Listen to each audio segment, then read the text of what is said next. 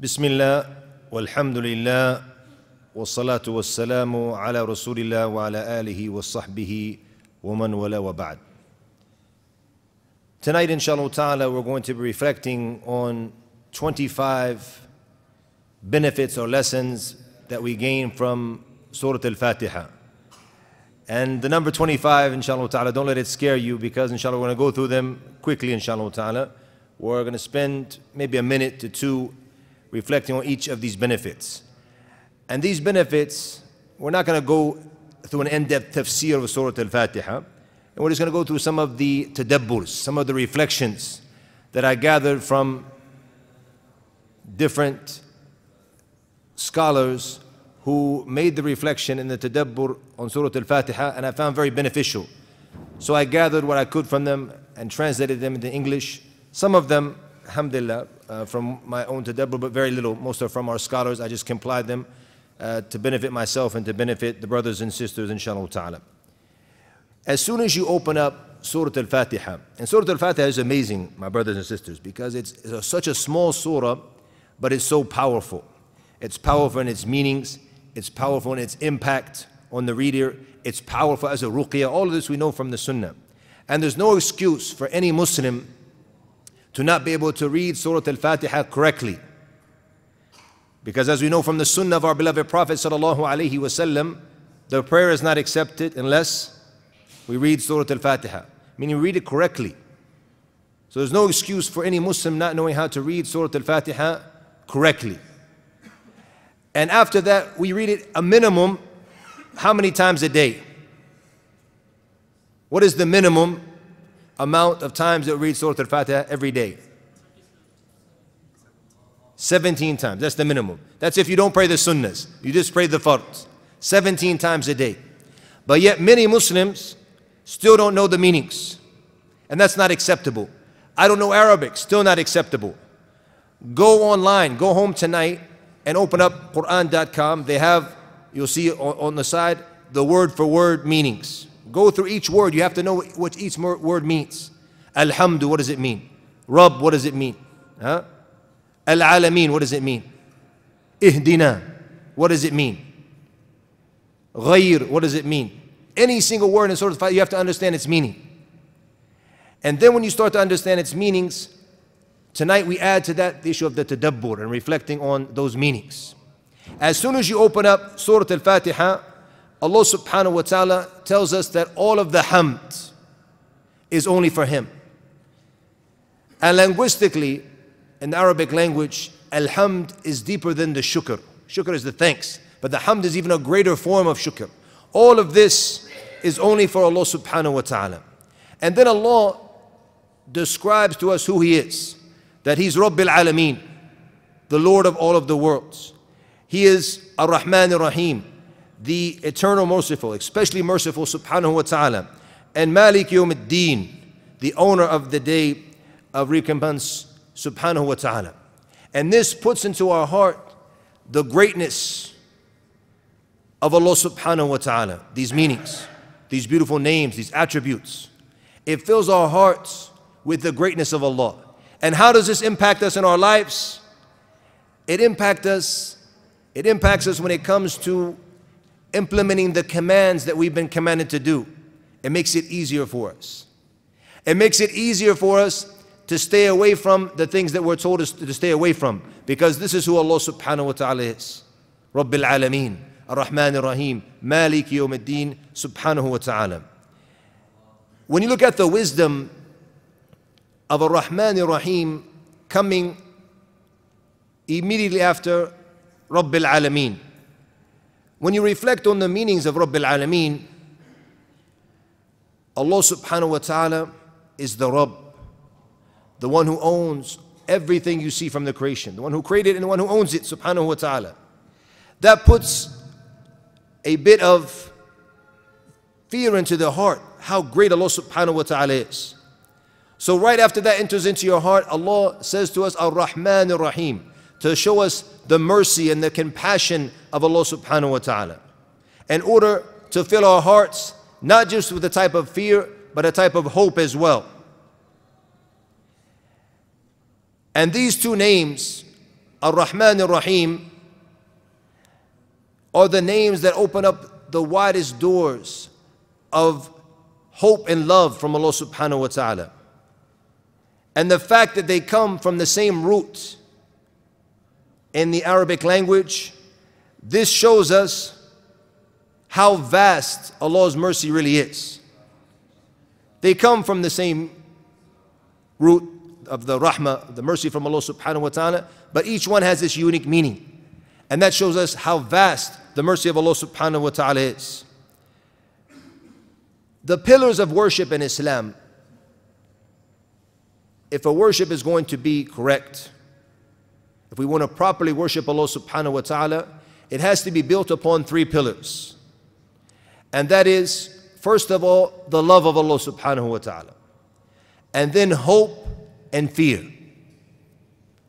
And if we don't have these three components or these three pillars, you cannot properly worship Allah subhanahu wa ta'ala. And that's why some of the scholars, they describe these components, they gave the example of the bird. The bird is made up of what? What are the main components of the body of the bird? The body itself, and then what? The two wings. So they said the body of the bird, this is the love, the love that we have for Allah subhanahu wa ta'ala. And the two wings are the hope and the fear. Can a bird fly with one wing? It's not possible. Therefore, there has to be the balance. We, it all starts with the love for Allah subhanahu wa ta'ala and filling our heart with the love. Once our heart is filled with the love, then we have hope from Allah and then we fear Allah subhanahu wa ta'ala at the same time. And that's how we create the balance in our worship. And if one of them is more, if the hope is more, we fall into what? We can more easily fall into sin. But if we have the balance with the hope and in the fear, and it starts, the actions start from loving Allah subhanahu wa ta'ala, then we're going to find that our worship is going to be correct and we're going to have that balance when it comes to our worship. Malik Yawm a very small verse, but it contains so many meanings. It confirms for us, when we reflect on the meaning, the resurrection, that we're going to be resurrected, to be held accountable Yawm al-Qiyamah. And also, the recompense for all of our actions, good and bad. You're going to be held accountable for all that you did. And you're going to be judged. And Allah alone, He will be the authority. He will be the judge on that day, subhanahu wa ta'ala. And that true justice will be established through Allah's rule on that day. All of these meanings fall under a small verse in the Quran, Malik Yawmiddin. إياك نعبد وإياك نستعين Shaykh al-Islam ibn Taymiyyah rahimahullah he mentioned that he was reflecting on what is the most beneficial dua and pay attention to this meaning. He said, I was reflecting, what is the most beneficial dua that we can make? And he said, I found that it's asking Allah's help to do that which is pleasing for Him. The most beneficial dua is asking Allah for His help, asking for Allah's help to do that which is pleasing to Allah. And then he said, Then I looked into Surah Al Fatiha and I saw, إِيَّاكَ نَعْبُدُ وَإِيَّاكَ نَسْتَعِينَ that's the meaning. The same meaning. We seek Allah's help, His assistance to do that which is pleasing to Him, which is worshipping Allah subhanahu wa ta'ala. One might ask a question, and that is why is the isti'ana, which is seeking the assistance and the help from Allah, we say, وَإِيَّاكَ نَسْتَعِينَ and we seek your help. Why is it mentioned after إِيَّاكَ نَعْبُدُ only you we worship, when the isti'ana or seeking Allah's assistance, it's a form of ibadah, it's a form of worship in itself. So why would you mention the worship and then just mention a part of the worship? Think of that because it's included in worship itself. So why do we mention why did Allah mention it after it? And that is because we need Allah's help to worship him properly. We need Allah's help and his assistance to do that which He has commanded us to do. We need Allah's help and His assistance to stay away from that which He forbid us from doing. And if we don't have Allah's help, we're not going to be able to do it. And that's why we say, إِيَّاكَ نَعْبُدُ وَإِيَّاكَ نَسْتَعِينَ When it comes to asking Allah for His help, we need Allah's help in three main areas. As Imam Ibn Rajab al-Hanbali mentioned, we need His help to perform the ma'murat, to perform the things that we've been commanded to do. And we need his help and his assistance in staying away from the mahdurat, the things that we've been forbidden from doing. And we need his help when it comes to having patience from the maqdurat, having patience for the maqdurat, the things from the qadr. Our belief as Muslims when it comes to the qadr, the, the divine decree is that we believe in it, the good and evil which comes from it. Therefore, we need Allah's assistance because not everything in life is going to come how we want it to come. Not everything's going to happen how it planned. SubhanAllah, I was planning a program with my family, and just before the, I received, you might have heard my phone ring in the salat. I always put it on silent, I forgot today. It rang, and I turned off the phone. After the salat, everything we had planned went wrong because we were supposed to have a piece of paper, uh, uh, some documents that didn't finish today. My family got a bit upset. We said, Alhamdulillah, Qadr Allah. It wasn't planned to be. As a Muslim always trains himself, say Qadr Allah when something happens. Perhaps the good, inshallah, is in a delay, inshallah. And our original plan wasn't good for us. So, alhamdulillah, it's all good, alhamdulillah. No need to get upset. So, here, we need Allah's assistance to do these three things in these three main areas to do what we're commanded to do, stay away from what we've been forbidden from, and when the qadr comes as well, that we have patience. Then he said, Rahimahullah ta'ala, Imam Ibn Rajab, that we need Allah's help when it comes in this, in this life and when we die and in dealing with the horrors and the difficulties of Yawm al-Qiyamah. So the assistance that we're asking Allah for, it doesn't stop in this life. We need the assistance of Allah at the time of death. How is that, Ya? How do we need Allah's assistance at the time of death? Huh? To maintain your iman and to say what? La ilaha illallah at the time of death. It's not easy like you think. Like you think I'm just going to say it. It's difficult. Also, you need it when you're placed into your grave. When the angels come and ask you the three questions, what are you going to be asked? Who's your Rabb? Who's your Lord? Uh, who's your messenger? And what, was your, what is your religion? In order to answer correctly, we need the assistance of Allah subhanahu wa ta'ala. And that's why Imam Ibn Rajab, he said that whoever is successful in fulfilling these things in this life, meaning what he's supposed to be doing, staying away from what he's supposed to stay away from, and he has patience and sabr when it comes to the qadr, that Allah is going to make it easy for him in this life and then make it easy for him in the hereafter as well. Those who strive to act upon La ilaha illallah, those who strive to act upon Iyaka na'budu wa Iyaka nasta'een, and they work hard for it. Allah is going to help them in this life, and He's going to help them when they die at the time of death, when they're put into their grave, and He's going to help them Yawm al Qiyamah. May Allah make us all from them, Ya Rabbil Alameen. The most beneficial things for one's heart is the Tawheed and the Tawakkul. The Tawheed pure Islamic monotheism, pure La ilaha illallah, and the tawakkul, relying upon Allah. And the most harmful thing for the heart is the shirk, and then the disobedience of Allah subhanahu wa ta'ala. When you look at Iyaka na'budu, that is the tawheed, La ilaha illallah. Wa Iyaka nasta'een, this is the tawakkul, the reliance. So, for the most beneficial things for our heart, it's included in this ayah. And when these two things fill your heart, the pure tawheed and the tawakkul, the re pure reliance on Allah, there's nothing stronger for your hearts. There's nothing more beneficial in helping you deal with the difficulties and any of the challenges that you will be facing. Two of the most dangerous, dangerous diseases of the hearts are that of a and al kibr. Riya, which is to show off, to do things for others. And the kibr, the arrogance or the pride. And this verse, Iyaka na'budu wa iyaka nasta'in, it cures both of them. Iyaka na'bud, it cures the riya showing off or doing something for other than Allah. Iyaka na'bud. Only you, Ya Allah, we worship. We don't do anything from our actions for anyone else. Wa Wayaka nasta'een. Only your assistance, Ya Allah. Only your help we seek. This what? It shows us, it teaches us to be humble. It teaches us our need of Allah. Therefore, it cures any type of kibr, any type of arrogance. Obtaining the tawfiq, and the success in this life and in the next, it only comes from who? From Allah subhanahu wa ta'ala. إِيَّاكَ نَعْبُدُ وَإِيَّاكَ نَسْتَعِينَ It's training us daily.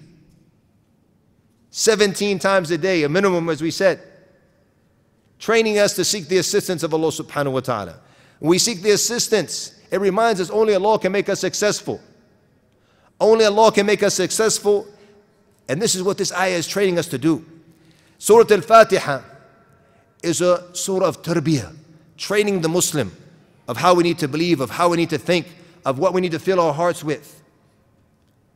The impact of this surah, when you truly understand it, and the impact of this ayah in particular, إِيَّاكَ نَعْبُدُ وَإِيَّاكَ نَسْتَعِينَ, is absolutely amazing.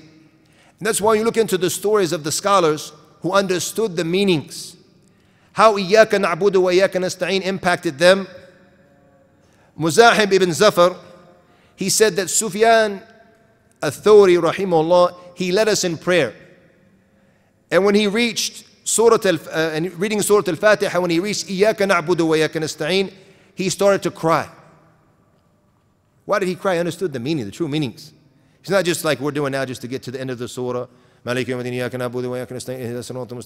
in a hurry to get and finish and just read the namaz and get it done, get it over with. One, another one in the book. We, we did what we have to do. He understood the meaning. That's why when he reached Iyyaka na'budu wa Iyyaka nasta'in, it impacted him right away. He started to cry so much so he had to go back to the beginning of the surah and start over again from Alhamdulillah Rabbil Alameen.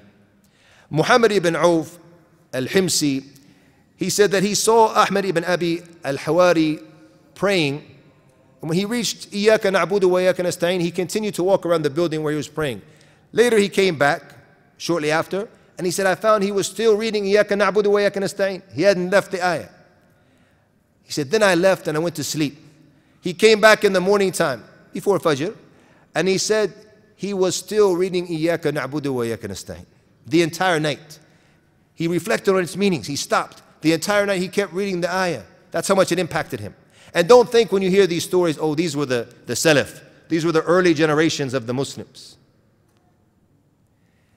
During our times, one of the scholars mentioned that he prayed, prayed one of the scholars who was from our times, Sheikh Abdurrahman ad-Dawsari rahimahullah. He passed away now. He said that every time we would pray with him in his masjid and he would read, he would be the imam, that he would have trouble reading Surah Al-Fatiha without crying, especially when it came to Iyaka na'budu wa Iyaka nasta'in. When you truly understand the meanings of this ayah, how amazing it is. And that's why Imam Ibn Qayyim, rahimahullah ta'ala, in his book, Madarij al-Salikin, which is translated as the stations of the seekers, which is the tafsir of this ayah only, Iyaka na'budu wa Iyaka nasta'in, and printed in four volumes. Four volumes, that's how deep this ayah is, Iyaka na'budu wa Iyaka nasta'in. This surah is amazing. This ayah is very deep. SubhanAllah, even recently, one of the scholars sent me a book that he wrote about the tafsir of Surah Al Fatiha and about 400 pages. Just Surah Al Fatiha, subhanAllah. And here Imam Al Qayyim, just on this ayah, four volumes. Allah Akbar. There's many of the adab of dua in Surah Al Fatiha. In إياك wa وإياك نستعين we learn that putting what Allah loves first is from the adab of dua before we ask for something from Allah. Putting what Allah loves first, putting what Allah loves first, and then asking Allah. Iyaka na'budu. This is Allah's right to be worshipped. This is what Allah loves from us, is to worship Him and to obey Him. And then we iyaka nasta'in. Then we ask for the assistance. Then we ask for the help. And we see a similar meaning when you come to the dua of ihdina. Oh Allah, guide us to as-sirat al-mustaqim. What is from the adab? Praising Allah. The surah, surah they call it Surah Al-Hamd, so the surah of praise. Alhamdulillahi Rabbil Alameen. This is the praising Allah. Ar-Rahman Ar-Rahim, praising Allah. Malik Yawmuddin, praising Allah. Na'budu wa iyaka nasta'een. This is the covenant between us and Allah subhanahu wa ta'ala. to have pure tawheed, to only return to Allah, only to seek His assistance, only to worship Him. And then we come with the dua. Ihdina. This is from the adab. When we make dua, we're always in a hurry. Oh Allah, I need this. Oh Allah, new car. Oh Allah, new wife. Huh? It's just, this is, the, it's, right away. Give, give, give, give. Oh Allah, give. What about praising Allah? Look at how the Prophet uh, used to make dua. He would start praising Allah subhanahu wa ta'ala. And then you come and you ask. Ask for what you want. Anything, alhamdulillah. From the sunnah, Allah, the Prophet taught us, even if you want to fix the strap on your shoe, it's broken, you want to fix it. Make dua for, for, for help with your shoes, no problem. Whatever you, is in, in your mind. But let's have adab. We make dua. And this is what Surah Al-Fatiha is, is training us to do, making tarbiyah of us. To have adab with Allah manners with Allah. Praise Allah first. Be thankful for the blessings of Allah first. And then ask. From the dua, from the greatest forms of dua, we mentioned asking Allah's assistance to do that which is pleasing to Him. Another beneficial and greatest forms of dua is also found in this ayah, Ihdina Sirat al Mustaqim.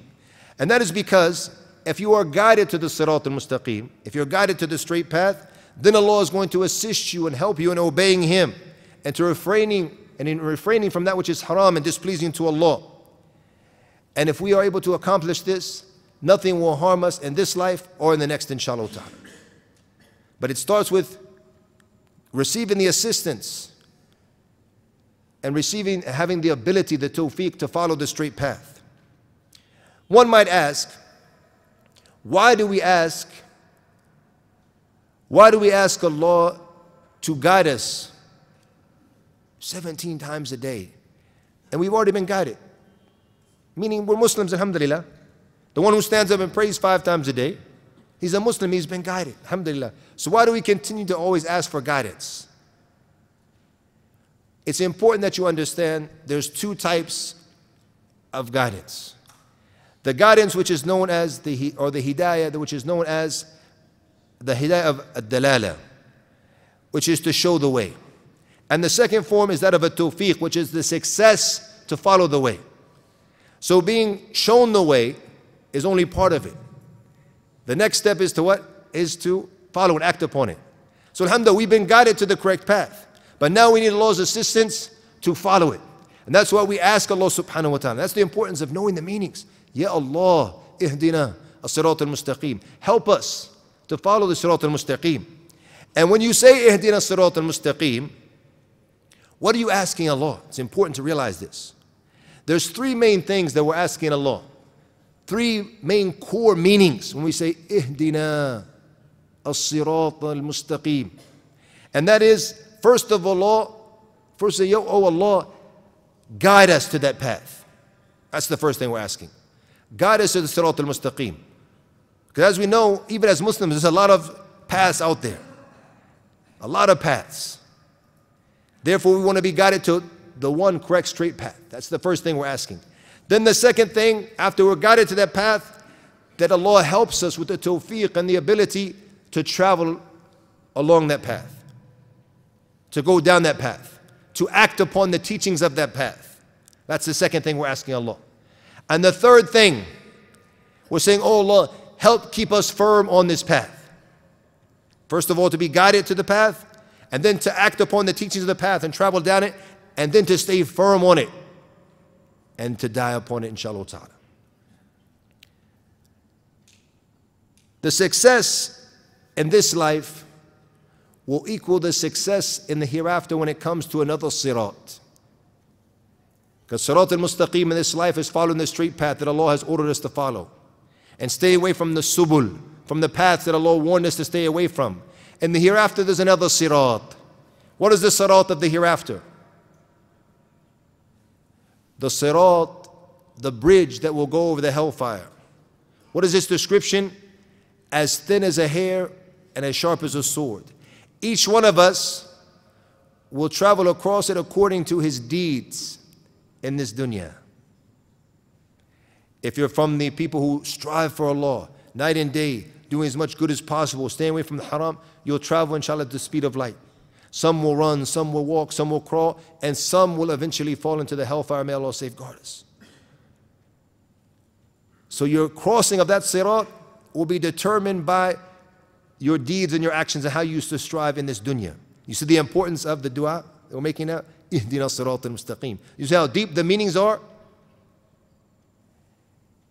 When it comes to the sirat al-mustaqim, when we ask for it so many times a day, also this teaches us, when we reflect on it, the nature of the path. And the nature of the path is that it's going to be difficult. It's not going to be easy. And this is the reality of anything in life. Being successful in anything. If you want to be a doctor, you have to study longer, study more. From the time you're in high school, not from the time when you're in university, because you can't get accepted if you don't have the highest marks. Therefore, you have to work harder than other people if you want to be a doctor. If you want to be a successful businessman, if you want to be fit and ripped and cut, all of that takes discipline. All of it is hard work. So the nature of the Sirat al-Mustaqim, it's going to be difficult. But what is the end result? Jannah. The pleasure of Allah subhanahu wa ta'ala being pleased you enter into Jannah. Therefore, reminds us when we keep asking for it constantly, that nature of the path, it's going to be challenging, it's going to be difficult. Why did Allah mention after the Sirat al Mustaqim, Sirat al Ladina An'amta alayhim? Guide us to the straight path, the path of those whom you have bestowed, the path those who have bestowed your favor. Why did Allah mention this right after it? As an example to us to remind us of what is the straight path. Because if you want to know what is the straight path, you need to know who are those who traveled down the straight path in the past and who are those who are traveling down the straight path in this life. Allah described those who He bestowed His favor on in the verse in Surah An-Nisa. الذين أنعم الله عليهم من النبيين والصديقين والشهداء والصالحين Huh? These four people, these four groups or of individuals, these are the ones who Allah has bestowed His favor on. These are the ones who have followed to the straight path throughout history. They are the prophets and the siddiqeen, which are the ones who are stead, the steadfast and firmers to truth. And the shuhada, those who fought and were martyred in the path of Allah. and the salihin, the righteous and pious. It's a reminder that these are the ones who have followed the path, an example of who they are, and also it's a reminder to us so we're not lonely when you travel the path. Because the reality, as the Prophet ﷺ told us, that those who come to implement Islam at the end of time, he described them as ghuraba, strangers. And we can see that in the time that we the time that we live in. Those who want to act upon Islam, he's gharib, he's strange. You will implement the sunnah and stay away from certain things, gharib, it's strange. People look at you as being a strange individual, you're a stranger. Alhamdulillah, the Prophet said, Tuba ghuraba. Give glad tidings to the ghuraba. Those who are the strangers, those who hold, firm, hold firm to their deen. Alhamdulillah. We have glad tidings from the Prophet ﷺ, and in this verse as well, it gives us glad tidings. It reassures us. We know that we're following the path of the prophets. And we're following the path of those who are the truthful ones and those who are the martyrs and those who are from the salihin, from the pious and righteous. Alhamdulillah. So we don't feel lonely. Even if we're by ourselves, there are only a few of us following that path, we're following the path of the ones who Allah, an'am Allahu alayhim, the ones who have, Allah has bestowed His favor on. May Allah make us from them, Ya Rabbil Alameen. In An'amta, you have bestowed your favor on, in this verse, this teaches us, reminds us that Allah, the hidayah is only from Allah subhanahu wa ta'ala. We can only show people to the path, but true hidayah is only from Allah. And also that hidayah is from the greatest blessings. An'amta. Just an'amta reminds us of the great blessings that Allah subhanahu wa ta'ala has bestowed upon us if we are from those who are rightfully guided. غير المغضوب عليهم ولا الضالين when you look at the tafsir, the tafsir that almost all of the Muslims know, who are the maghdubi alayhim, those who Allah has invoked His anger on?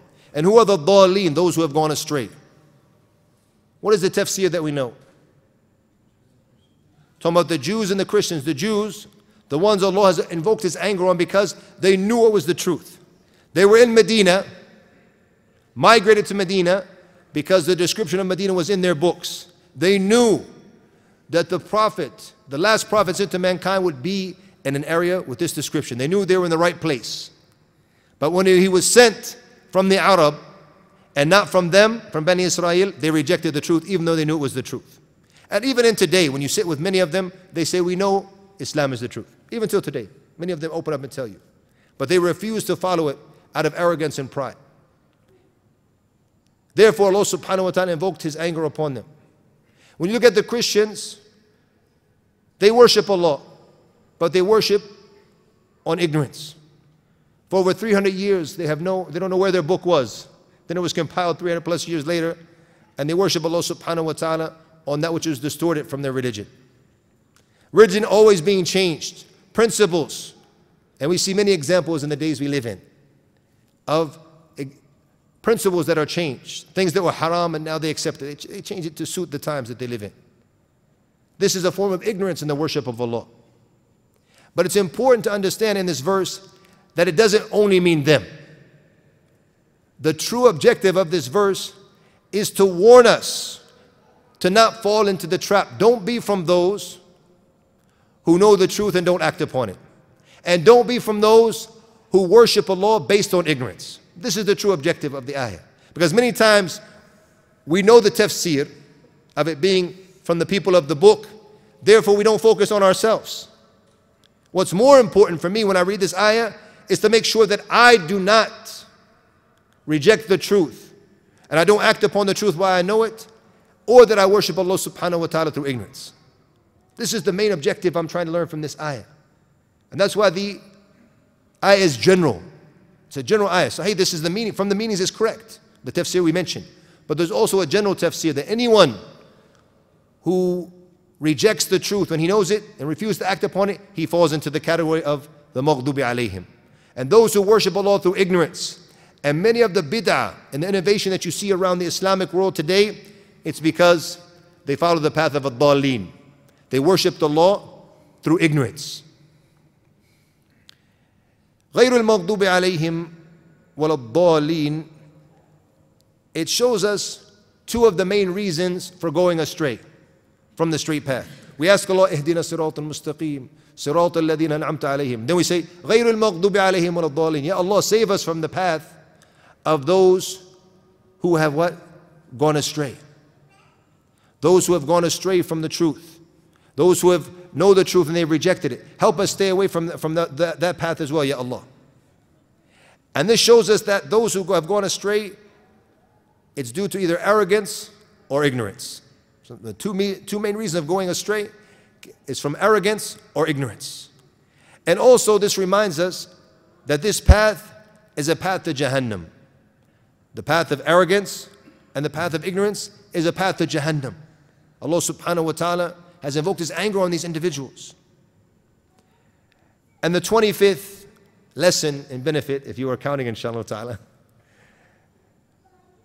this verse, غَيْرُ الْمَغْضُوبِ عَلَيْهِمُ الضَّالِينَ is a reminder to us to stay away from imitating and following the paths of those who have rejected the truth and don't act upon it, and those who worship Allah through ignorance to not imitate the way of the disbelievers. The Prophet ﷺ, he said, Man tashabbah biqawmin fahuwa minhum. Whoever imitates a nation, that he's from them. Be careful, beware. And from the meanings of غير المغضوب عليهم الضالين is to remind us that if you want to be from those who follow Sirat al-Mustaqim, the straight path, you want to be from those who are successful in this life and the next, you have to be unique. you have to be proud of who you are as a Muslim.